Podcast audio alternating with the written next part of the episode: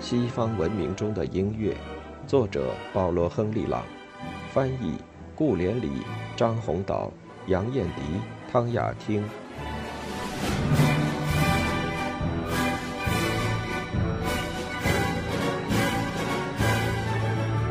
器乐的原则与类型，意大利的小提琴乐派。巴洛克的建筑喜欢重复。作为加强对照其内涵与轮廓的一个方法，以回声呼应每一个乐思的倾向，占领了这一时期的音乐，表现为 concerto 原则，控制了整个17世纪的音乐生活。今天，此称可以指一场独奏会，也可以指一种音乐曲种——协奏曲。但在早几百年里，这个名称是合奏重奏的同义词，等于英国的康索尔特。但在17世纪，也是我们特别感兴趣的，它代表一种风格原则。作为一种风格，它的意思不是合作，而是对抗、竞争、唱对台戏。我们这样解释巴洛克时期合奏音乐的新原则，也许值得争议。因为从湖山的回声，从希腊悲剧的歌队交替，到格雷高利音乐的交替式和起应式圣歌，只要有两个人一起唱或奏，总有协作的因素。但是，是爱好精湛技艺、爱好炫耀、爱好装饰的巴洛克精神，使这一基本原则成为音乐的统治因素。和我们现在的纯器乐意义的协奏曲不同，这种协作风格是从声乐开始发迹的。威尼斯交替圣歌的多重唱诗班是促使它发展的第一个动力。协作原则最简单、最自然的表现是回声。回声式演奏早已是维拉尔时代威尼斯音乐家的喜好，将近世纪末酝酿出一种风格。前文已经提到，莫加尔那时的教堂里有唱经亭台和楼阁，以便不同的合唱组、长号组、小号组进行回声式的演奏。安德烈亚·加布里埃利的协奏曲开创这种协作风格乐曲的先河，立即有许多作品继之。各种声乐都急于借用这种新的协作方式，出现大量的协唱牧歌。协唱情歌、协唱经文歌、协唱弥撒曲，以及各种各样想象得出的组合。不久被维亚达纳创始的所谓福音或圣歌协唱取代，后来发展为不如说汇合成了康塔塔。巴赫写许多康塔塔作品时，仍称之为协唱曲，而不愿称作康塔塔。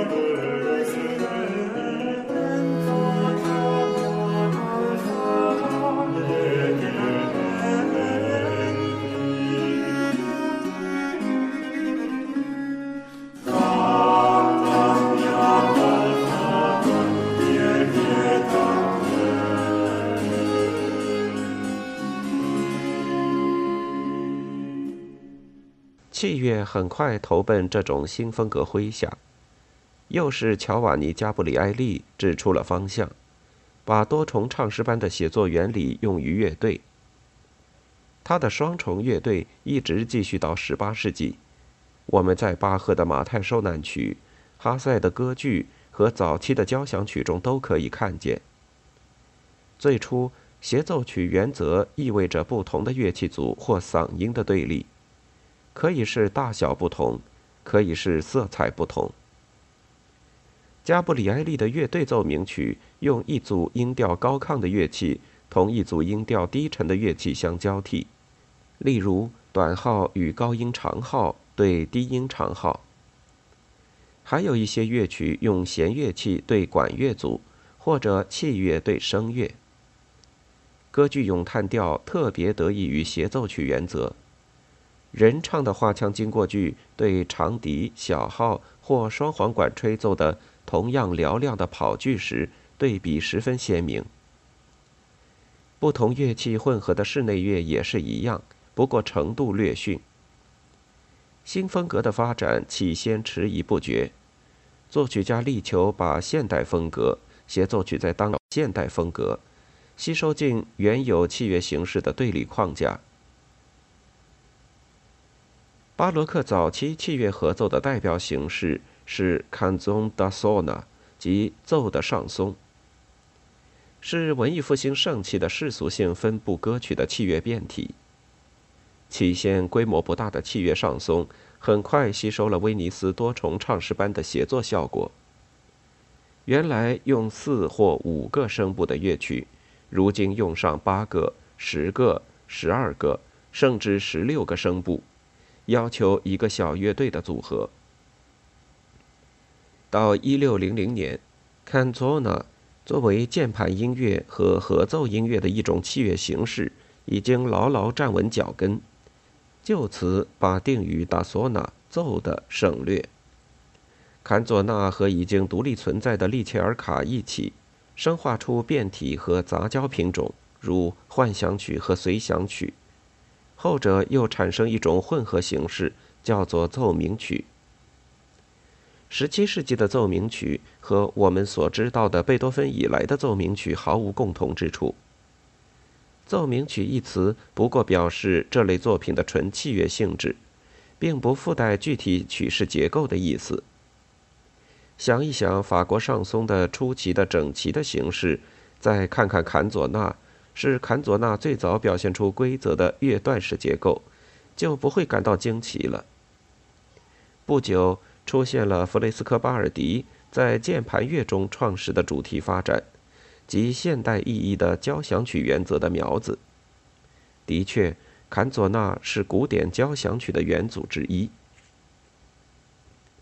事实上，17世纪初已有交响曲 （symphony） 或者写成 “symphonia” 一词，起先用于声乐作品，如有乐队伴奏的经文歌。不久便指这些声乐作品的器乐影子，特别是歌剧的器乐影子。如此用了又一个世纪，直到巴赫的康塔塔，还有许多是以 Sinfonia 开始的。加布里埃利的精神产生了最早的歌剧交响曲，但是蒙泰维尔蒂、卡瓦利、切斯蒂和兰迪知道如何赋予作曲家的个性。蒙泰威尔第以后，歌剧启幕音乐的形式和名称肯定，可以随便应用交响曲、托卡塔、奏鸣曲著称，还有另外的名称。但是到这一世纪中期，交响曲成具沿用至今的井然有序的专用形式。这些交响曲是真正的序曲，因为他们企图浓缩地介绍即将表演的戏剧。特别是威尼斯的歌剧交响曲，主要的主题素材选自歌剧的主要场景。老一辈的史学家对这些17世纪中期的威尼斯歌剧交响曲不甚了解，但他们在现代音乐学家眼里十分重要，不仅因为他们是古典交响曲的又一个主要根源，而且因为他们是最早的真正的标题序曲。这样。格鲁克只得摘下其标题序曲发明者的桂冠，虽然这一称号不是他自封的，是人们慷慨赐予的。Sonata da Camera，最后带来一个室内乐，在这些错综复杂的名称、风格和形式中的地位问题。室内乐原则在于一个乐器演奏一个声部，因此达卡梅拉一称虽翻译成室内，并不具有我们今天赋予的意义。巴洛克初期，它是指任何一种只要不用于教堂或歌剧的音乐，因此既不代表形式，也不代表风格。室内乐一称一度同一种不太明确的乐队演奏方式相混淆。但是，像歌剧和清唱剧一样，两条道路后来分道扬镳，到18世纪终于有了明确的分界。宽敞的教堂的音响条件所要求的乐队，比一般用以演奏亲切的室内乐曲的乐队大，而且，如果要小提琴能抵挡洪亮的铜管乐器和管风琴，必须增加小提琴的数量，每个声部用几把。这里我们看到了现代配器的一条重要规则：用同度或八度重复声部。室内乐则要求相反，导致声部和演奏人数的减少，从而创造了 trio sonata 三重奏鸣曲的形式，成为巴洛克室内乐的精华和象征。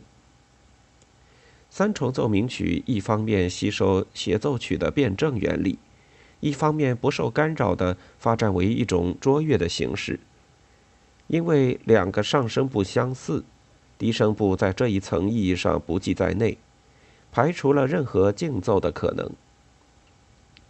意大利人认为竞奏风格必须有某种形式的不相似，而三重奏鸣曲的形式愈趋完善，上声部愈趋于一致，同时声部数目的减少。使作曲家更多注意自己的写作，结果处理上越来越对位化。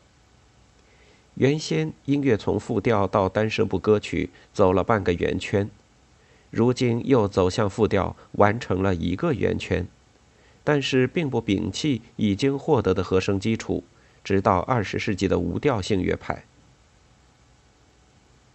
我们称之为室内乐的这一新的、更亲切的音乐的最早的成果。见于萨洛莫内罗西，他是犹太人，自称时总冠以“犹太人 ”（Ebreo） 一词。他是蒙泰威尔第在曼图亚的同事，是第一个意识到真正的器乐风格的意义的人。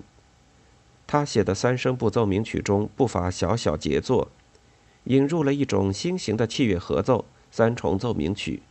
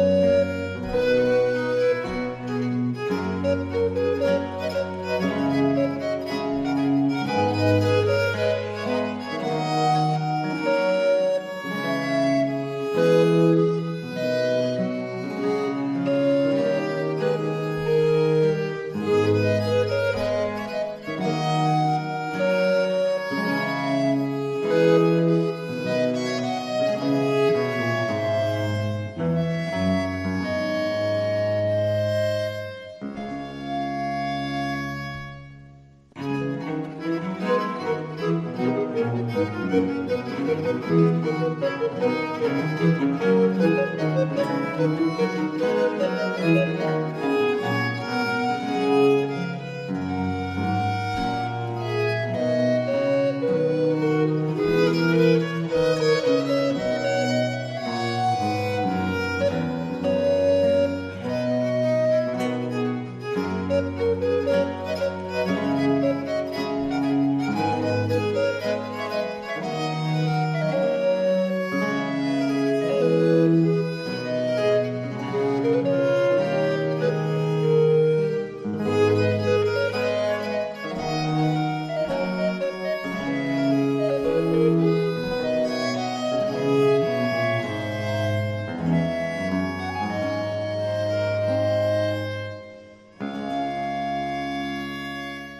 罗西是一位警觉的音乐家，创作各式各样的乐曲。但下一个重要人物比亚焦·马里尼是真正的室内乐作曲家，或许还是作曲家中第一个专业小提琴家。1617至1655年间出版的大量作品，反映从模仿声乐过渡到真正的器乐的整个过程。这样，我们从咏叹调。牧歌和库朗特舞曲，到了室内乐奏鸣曲和交响曲，以及教堂奏鸣曲和室内奏鸣曲。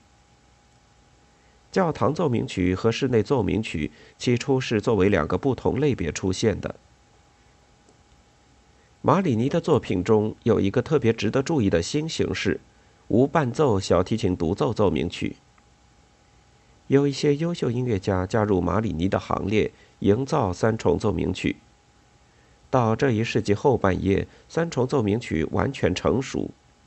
当时有许多著名的小提琴家都热衷于教堂和室内奏鸣曲。乐章的数目和情调达到一定的规范及安排。以前往往狂欢的性质，如今沉淀为井然有条的次序，特别在教堂奏鸣曲中。教堂奏鸣曲比它的姐妹形式室内奏鸣曲更静谧、更精致。室内奏鸣曲有程式化的舞曲乐章，与舞蹈组曲相似。四乐章的教堂奏鸣曲的第一乐章保留影子性质，可能由于它和歌剧序曲、康塔塔序曲同时兴起、同时发展的缘故。第二乐章可以说是主要乐章，通常用后世的模仿对位风格。第三乐章则是旋律性的悲愤的倾诉，由快速而活泼的第四乐章给予舒慰。第四乐章常常是节奏步伐急激的舞曲。室内奏鸣曲的形式不那么规则，不那么完备，但是一连串的舞曲乐章可能给作曲家更大的对比自由和表情自由。乔瓦尼·莱格伦奇和阿尔坎杰洛·科雷利写的。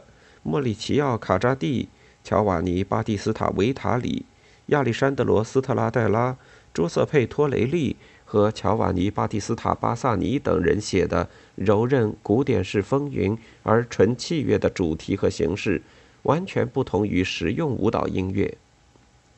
这些洗练的舞曲乐章为整整一百年的器乐树立了典范。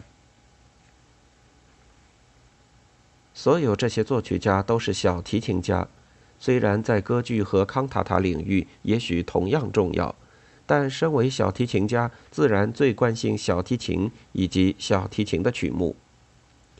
其中最伟大的是科雷利，他是古典的意大利小提琴音乐的代表，把优秀的同行们开展的诸多线条融于一炉。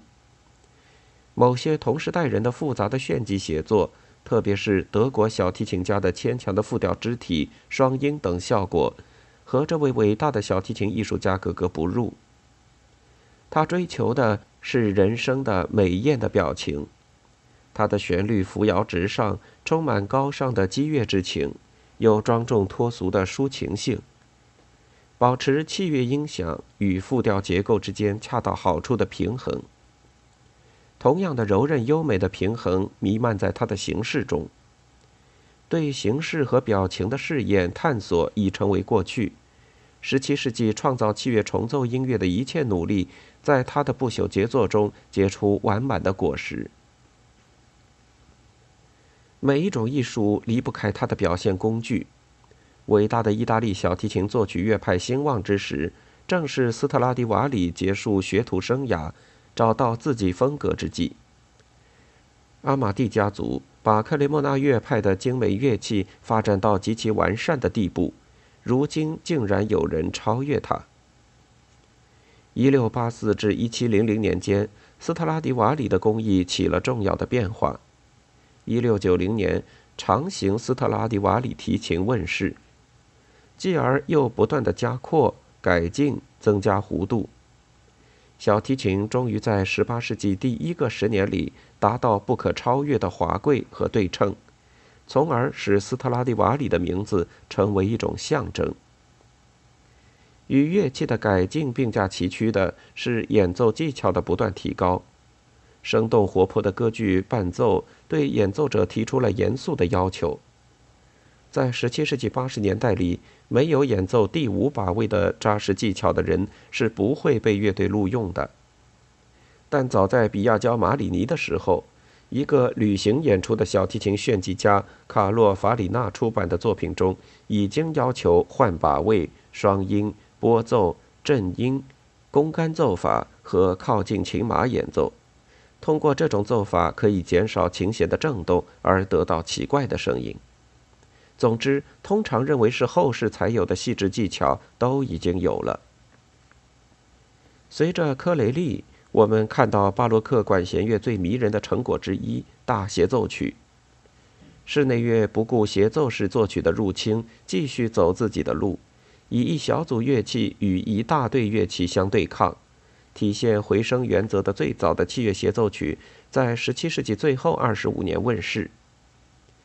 但大协奏曲的最终形式是科雷利发明的，他的十二首大协奏曲作品第六号。出版于1712年，但好几年前已经写成并演奏，已被普遍接受为一种独立形式的协奏曲。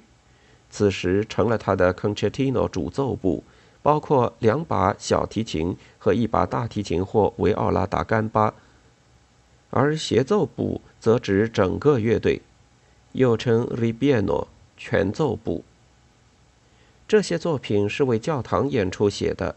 但不能说没有一点歌剧的影响，而且不仅是意大利歌剧，连法国歌剧序曲也在其中有所体现，不脱其原来的容易辨认的形式。可是那音响之丰满，那形式与表情之多样，那些风格细腻的舞曲，奔放的快板，悦耳的持续低音，以及辽阔的广板。作品第六号的十二首协奏曲中的第八首，现在又大受欢迎，叫做《圣诞协奏曲》。